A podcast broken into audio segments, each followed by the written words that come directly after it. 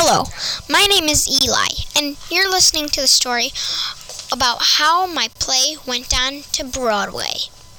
So, I was getting my costume on when my director said, five minutes until the show. So, I was about done getting my costume on when she said the words that changed my life forever. Oh, and by the way, there's a Broadway scout in the audience.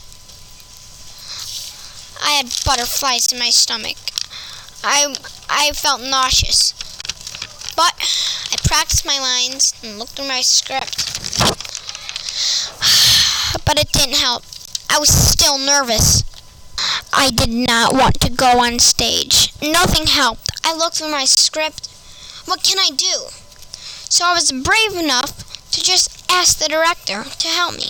But what if she said no?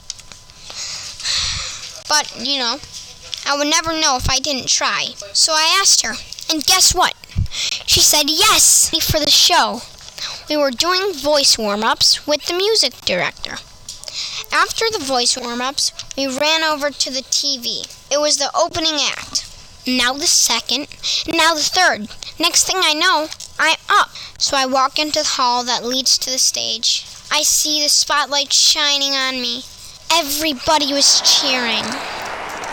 At the end of my song, I walked off stage in pride. And when I went backstage, everybody was cheering with me too. You did a sparkle, jolly, twinkle, jingle, shiny, showy, cheery, kringle, razzle, dazzle, ringle, ingle job, said the Broadway scout.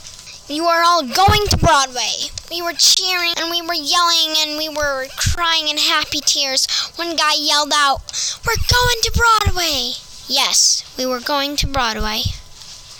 I couldn't believe it.